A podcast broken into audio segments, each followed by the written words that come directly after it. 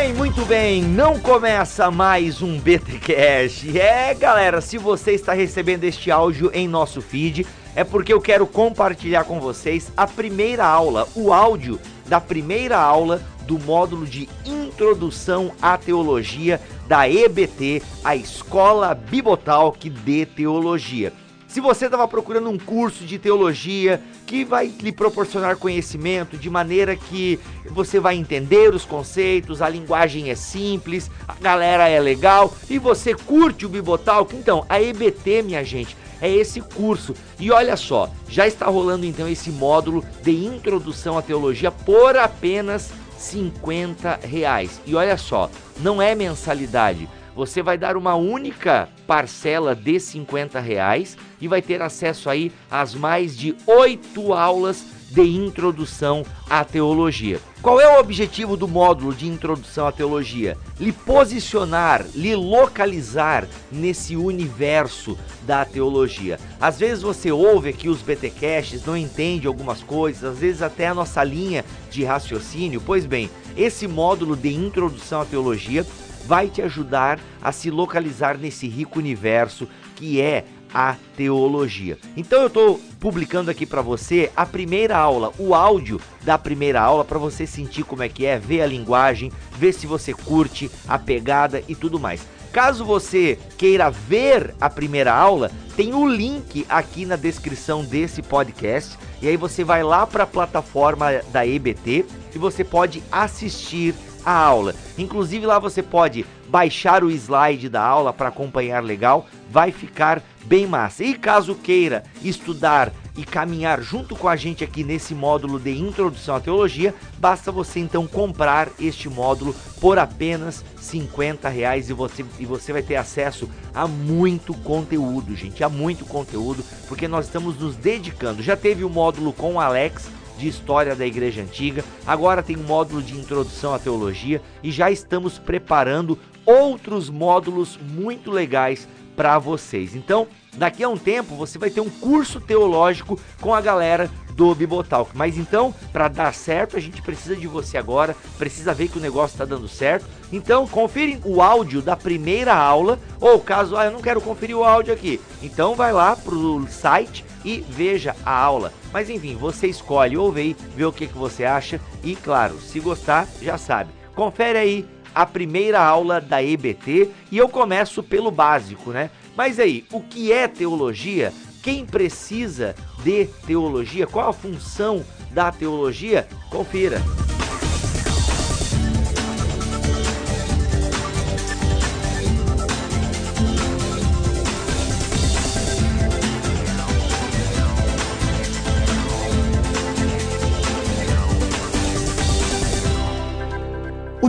Teologia, para variar, vem dos gregos. Biologia, geologia, geografia deve vir também, né? Ou seja, esses termos aí que tudo tem essas origens no grego. Teologia também tem, e ela é a junção de duas palavras gregas: theos, que significa Deus, e logos, que significa tratado. E a junção das duas dá teologia. Então, teologia, grosso modo, é o estudo ou tratado sobre Deus. Isso é uma definição bem básica de teologia. A gente vai procurar aprofundar um pouquinho mais essa definição ao longo dessa aula. Os primeiros a utilizarem o termo teologia foram os filósofos, começa lá com Platão, depois tem o Aristóteles, e é utilizado no sentido de fazer uma crítica ao discurso dos poetas que eles falavam sobre deuses e tudo mais. O Aristóteles até vai usar o termo um pouquinho mais elaborado, falando já sobre um, essa ideia de discutir sobre Deus, não somente uma crítica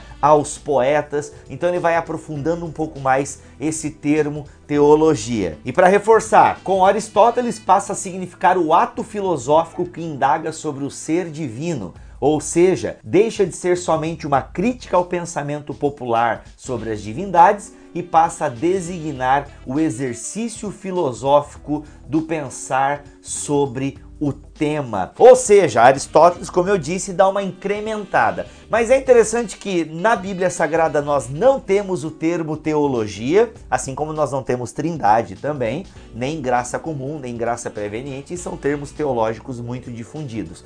Mas o que acontece? Ela não está ali, ainda que o conceito de teologia está totalmente presente na Bíblia Sagrada, assim como está o termo trindade. Então o que, que acontece? não é utilizado pelos autores bíblicos. E o termo começa a ser utilizado no início da patrística com Clemente de Alexandria, quando ele começa a falar que teologia, na verdade, é o estudo da doutrina de Deus. Ali, teologia está mais ligada à questão da pessoa de Deus. Então, eles começam a utilizar esse termo até para distinguir também das demais divindades, das, das demais crenças. Começa-se então a utilizar esse termo para designar a pessoa de Deus, o estudo sobre a pessoa de Deus, com Clemente de Alexandria ali no início da patrística. O Eusébio de Cesareia, que foi um dos primeiros historiadores da igreja, vai utilizar esse termo como uma visão crítica sobre Deus, como nos diz aqui o Alistair McGrath. Depois eu vou indicar a literatura, ok? Que a gente vai utilizar aqui nesse módulo. Uma visão cristã de Deus. Contudo, parece que a palavra não era utilizada em relação a todo o conjunto do pensamento cristão.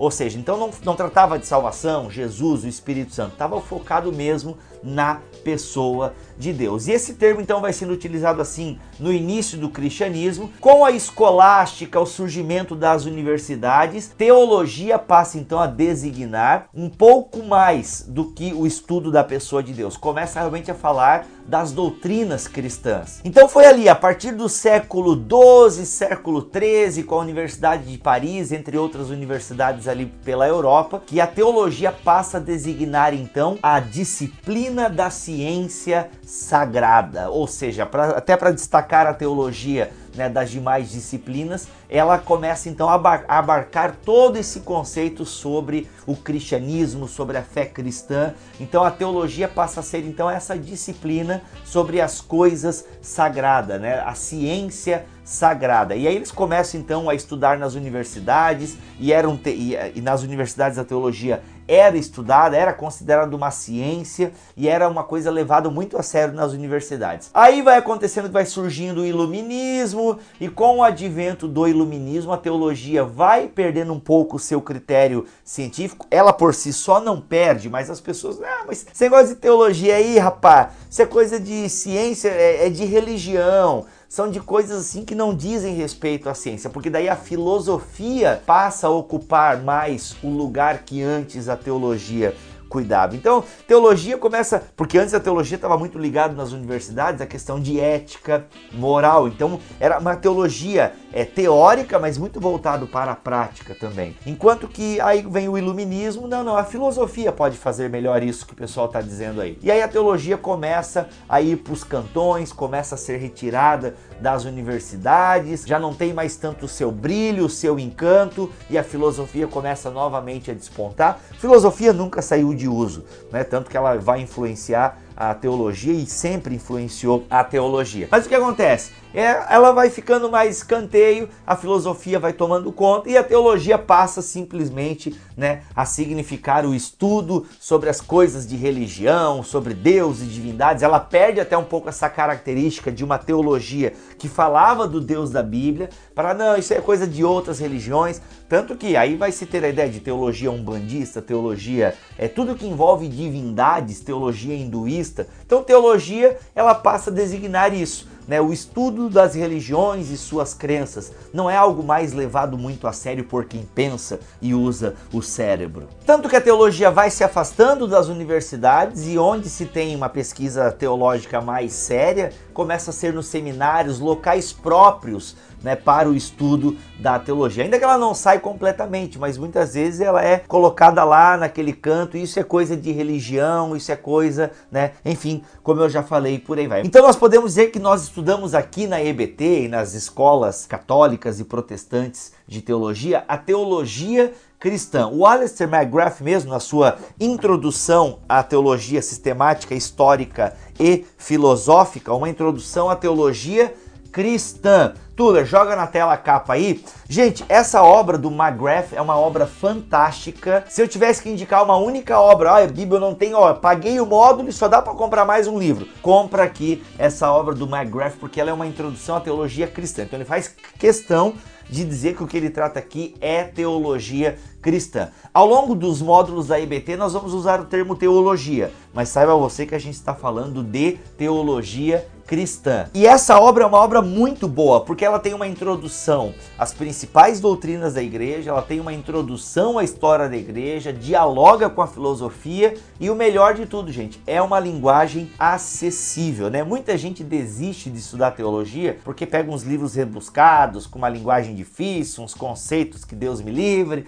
Então, com a EBT você não vai encontrar isso, até porque quando tiver conceito difícil aqui, vai ter explicação, você vai ter acesso ao professor, porque às vezes não dá para fugir das palavras difíceis ou dos conceitos difíceis. Então, fica a dica aí, Alistair McGrath é o livro, é o livro, é a introdução à teologia. E o link, obviamente, para você comprar está aqui na descrição deste vídeo ou na descrição da postagem deste é, áudio, né, que você recebeu como podcast aí no seu agregador. Mas enfim, depois desse panorama sobre o uso do termo na história, a gente pode então arriscar uma definição de teologia, bem básica, e a gente vai depois mostrar outras aqui que são possíveis também. Teologia é então, grosso modo, o esforço do ser humano em entender a revelação de Deus através da sua palavra e do seu agir na história. Na segunda aula, nós iremos falar sobre a possibilidade da teologia, que está justamente na revelação de Deus. Mas é importante a gente já pincelar isso aqui nessa primeira aula, por quê? Porque teologia é justamente esse esforço humano em tentar entender o que Deus fez, o que Deus está fazendo, entender a revelação de Deus. Então, teologia só é possível porque Deus se revelou. Então, nós podemos entender de certa forma Deus, porque Deus deu migalhas, deu pistas para encontrarmos um caminho rumo ao conhecimento da sua pessoa, de quem ele é, do que ele fez e tudo mais. Outros definem teologia como o discurso concernente a Deus, a ciência do sobrenatural, uma definição mais elaborada, a ciência de Deus segundo ele se revelou em sua palavra. Eu estou lendo aqui no Alberto Fernando Roldan, Para que serve a teologia? Outro livrinho bem bacana de introdução à teologia.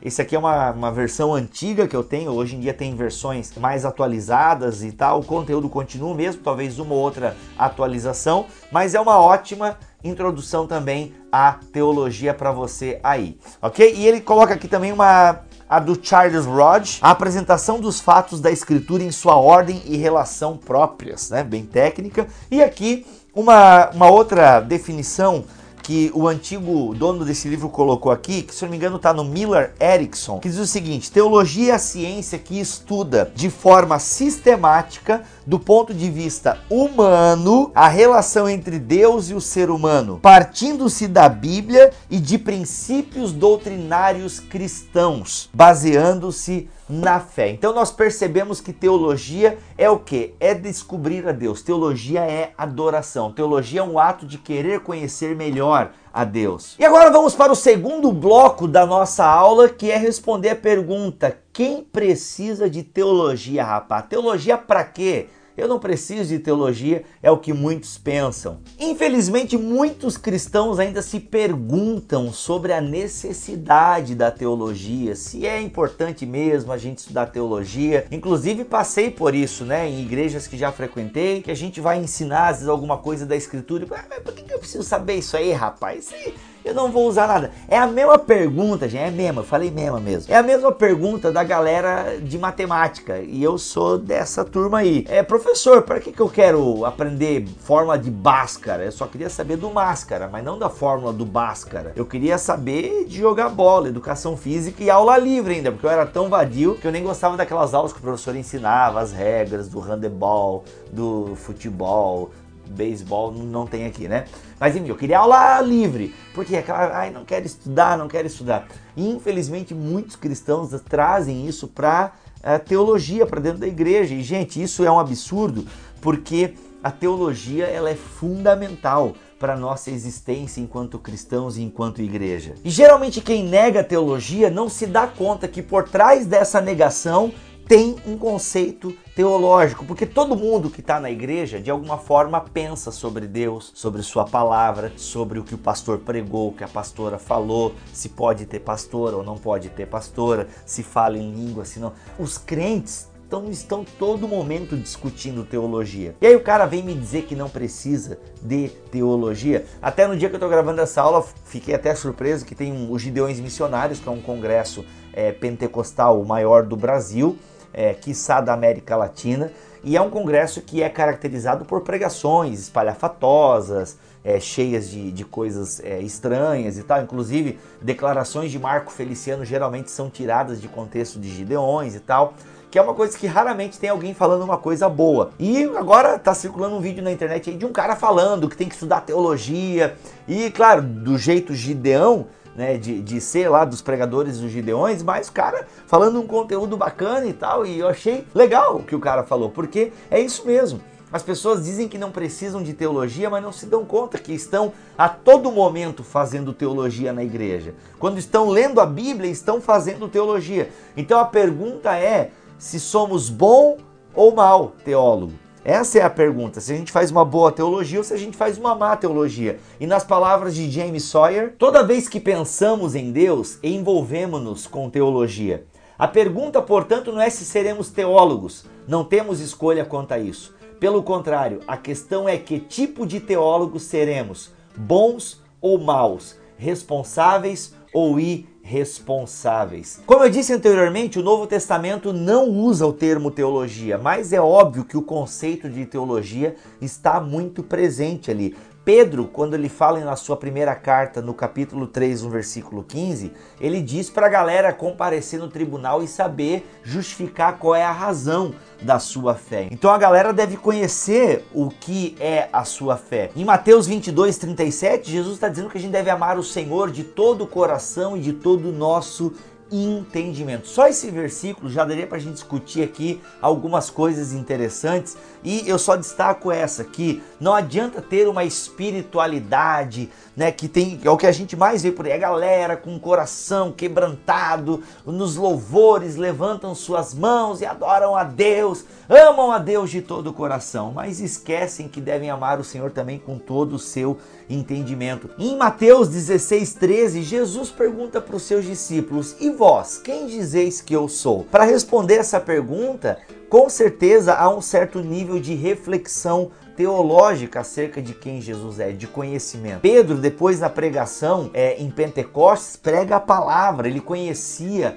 a palavra, andou com a palavra e conhecia a palavra. Pedro não prega qualquer coisa, ele prega conteúdo bíblico. E a gente vai ter uma aula sobre o que é doutrina, ortodoxia, heresia, e lá eu vou enfatizar muito essa questão, que há um cuidado do Novo Testamento em preservar um conteúdo teológico saudável. Então a gente não tem como fugir da teologia. O James Sawyer, que inclusive é esse é uma outra introdução à teologia também fantástica, tá? Essa aqui também vai ser muito utilizada na nossa introdução. Fica a dica para você aí, ok? Uma ótima introdução à teologia. Ele conta uma história aqui na página 18 que eu acho muito legal, simulando a conversa entre um astrônomo e um teólogo. E o astrônomo fala o seguinte: é, eu não entendo por que vocês teólogos ficam discutindo predestinação, eleição, é, supralapsarianismo, infralapsarianismo, é, morte expiatória, é, é, essas coisas todas. Eu não entendo por quê. Para mim, o cristianismo é muito simples, é a regra de ouro. Faça aos outros o que vocês querem que eles lhes façam. Né? Então ele cita essa regra de ouro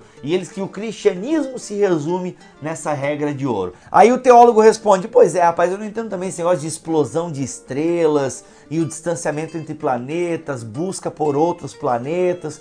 Porque para mim, astronomia se resume a brilha, brilha, estrelinha. Ou seja, também diminuiu a profissão do astrônomo. Deixa eu ver se eu contei a história certa mesmo. Pois fico perdido nessa conversa a respeito de estrelas explodindo, universo em expansão, entropia e perturbações astronômicas. Né? O teólogo mostrando que entende um pouquinho também aqui de astronomia. Mas ele reduz então a musiquinha infantil. Por que isso, gente? Né? quando, e na internet isso acontece ainda hoje. Quando a gente está discutindo algum tema teológico na internet, sempre aparece aqueles assim, ah, enquanto vocês estão aí discutindo se pode ou não pode, se deve ou não deve, e tem discussões nesse nível que realmente são bem é, horríveis, mas a galera vem assim, ah, vocês estão aí discutindo essas coisas, mas devia estar tá falando do amor de Jesus, devia estar tá evangelizando. E até hoje na internet a gente tem isso. Volta e meia eu estou discutindo algumas questões ali que eu julgo ser é, importantes para o crescimento espiritual e teológico, mas sempre aparece alguém ali, ah, vocês estão discutindo essas coisas, mas o que o pessoal precisa é do amor de Jesus. A gente precisa falar do amor de Jesus. E essa pessoa tá certo, que as pessoas precisam é conhecer a Jesus. Mas o conhecer corretamente o Jesus das Escrituras demanda também uma boa compreensão teológica de quem Jesus é, de, do que Jesus fez na cruz. Entende o ponto? A gente vai ter uma aula onde nós vamos falar sobre o serviço, que serviço a teologia presta à igreja. E ela presta com certeza um serviço fantástico à missão. Por isso a teologia é tão importante para a vida da igreja, para a vida cristã. Gente, a própria Bíblia surgiu por causa da teologia. Sem teologia não existiria Bíblia. Esse é fato por quê? Porque a teologia surge justamente quando homens e mulheres começam a pensar sobre Deus e a sua revelação. Então, gente, a teologia, ela não é conversa para boi dormir. Isso é fato, gente. A teologia é importantíssima para a história da igreja, tanto que ela deu origem à Bíblia, quando homens e mulheres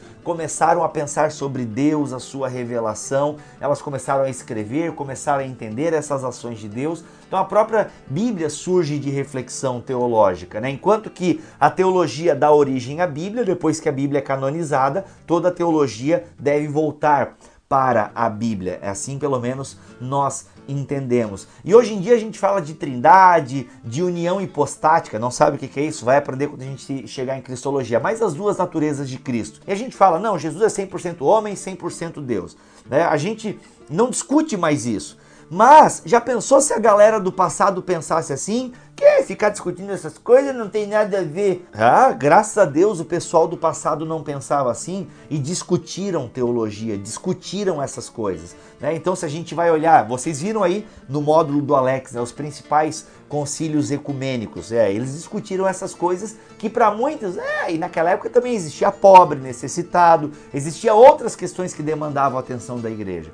Mas não, a galera também parava para pensar a sua fé. E graças a Deus, a gente tem aí um arcabouço, uma tradição fantástica que preservou a nossa fé, que foi culminar numa reforma protestante, numa reforma católica, numa contra-reforma, ou seja, graças a Deus por pessoas que pensaram a sua fé. E hoje nós temos a mesma tarefa, o mesmo desafio, precisamos continuar pensando teologia, olhando para o passado, olhando para o presente e, quem sabe, projetando um futuro melhor. Isso é responsabilidade nossa. Fazer teologia de maneira responsável, de maneira é, piedosa, porque realmente é fato, gente. Qualquer pessoa pode ser teólogo, qualquer pessoa. Jô Soares disse que leu a Bíblia três, quatro, sei lá quantas vezes. É, a gente vai em muitas universidades e tem pessoas que manjam. Leandro Carnal entende de Bíblia mais do que muito crente aí que tá. Mas não são pessoas que praticam a fé cristã, ok? São pessoas que não, não acreditam da maneira que nós acreditamos. Então, para nós é uma vergonha que acreditamos em Deus, no Todo-Poderoso, né? Então, assim, a gente tem que juntar. Ser teólogo, qualquer um pode ser. Agora, ser um teólogo cristão, só aqueles que foram regenerados por Deus. E a gente tem que juntar isso: piedade, devoção e estudo da palavra. Então a verdadeira teologia é aquela que caminha com uma espiritualidade saudável. O Sawyer diz o seguinte: embora seja verdade que a teologia sozinha sem vida, a vida espiritual sem estrutura é, na melhor das hipóteses, ineficaz e inútil para os propósitos práticos. A resposta ao dilema é reunir a vida à estrutura que irá suportá-la. E a estrutura que suporta a vida é um conhecimento fundamentado na palavra. Uma espiritualidade sem teologia vira crendice, vira esoterismo. Assim como uma teologia sem espiritualidade vira ciência da religião.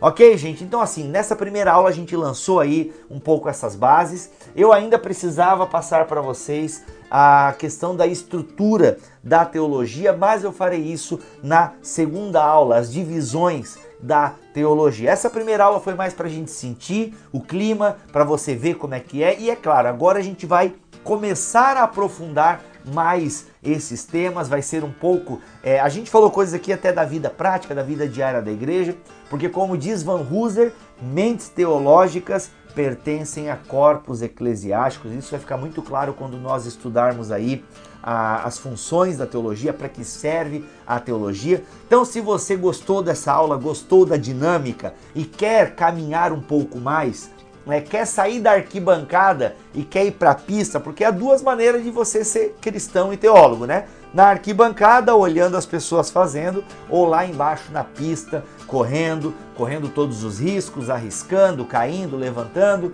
porque é isso, gente. É fazer teologia é conhecer melhor a Deus, conhecer melhor a sua palavra, conhecer melhor o ser humano que você é, que eu sou, porque se eu posso dar um testemunho, a teologia transformou muito a minha vida, né? Quando eu comecei a entender o que era a graça, imagina, eu vim de um contexto pentecostal, legalista, né, onde a salvação era perdida a todo momento, quando eu descubro as doutrinas da graça, gente, aquilo foi um alívio para a minha espiritualidade. Quando eu conheci, comecei a conhecer a Deus, então a teologia é, fun é, fundamental, ela é fantástica. Eu sou encantado, sou apaixonado por teologia, sou um eterno estudante de teologia. Ah, terminei o mestrado, grande coisa. Terminei o mestrado numa parte da Bíblia. Tem muitas outras coisas para aprender e que bom que você está caminhando com a gente aqui na IBT. Que bom que você viu essa aula vai começar a caminhar com a gente. Os comentários estão aí, o nosso e-mail está aparecendo aí na tela, ebt@bibotalk.com,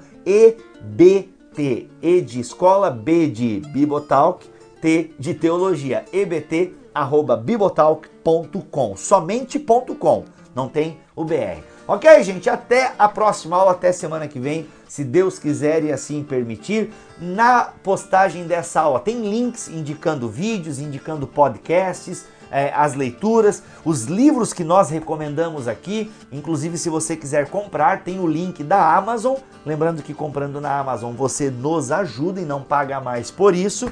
Ok, gente? É isso então. Até a próxima aula, se Deus quiser e assim permitir. Fiquem todos com Deus.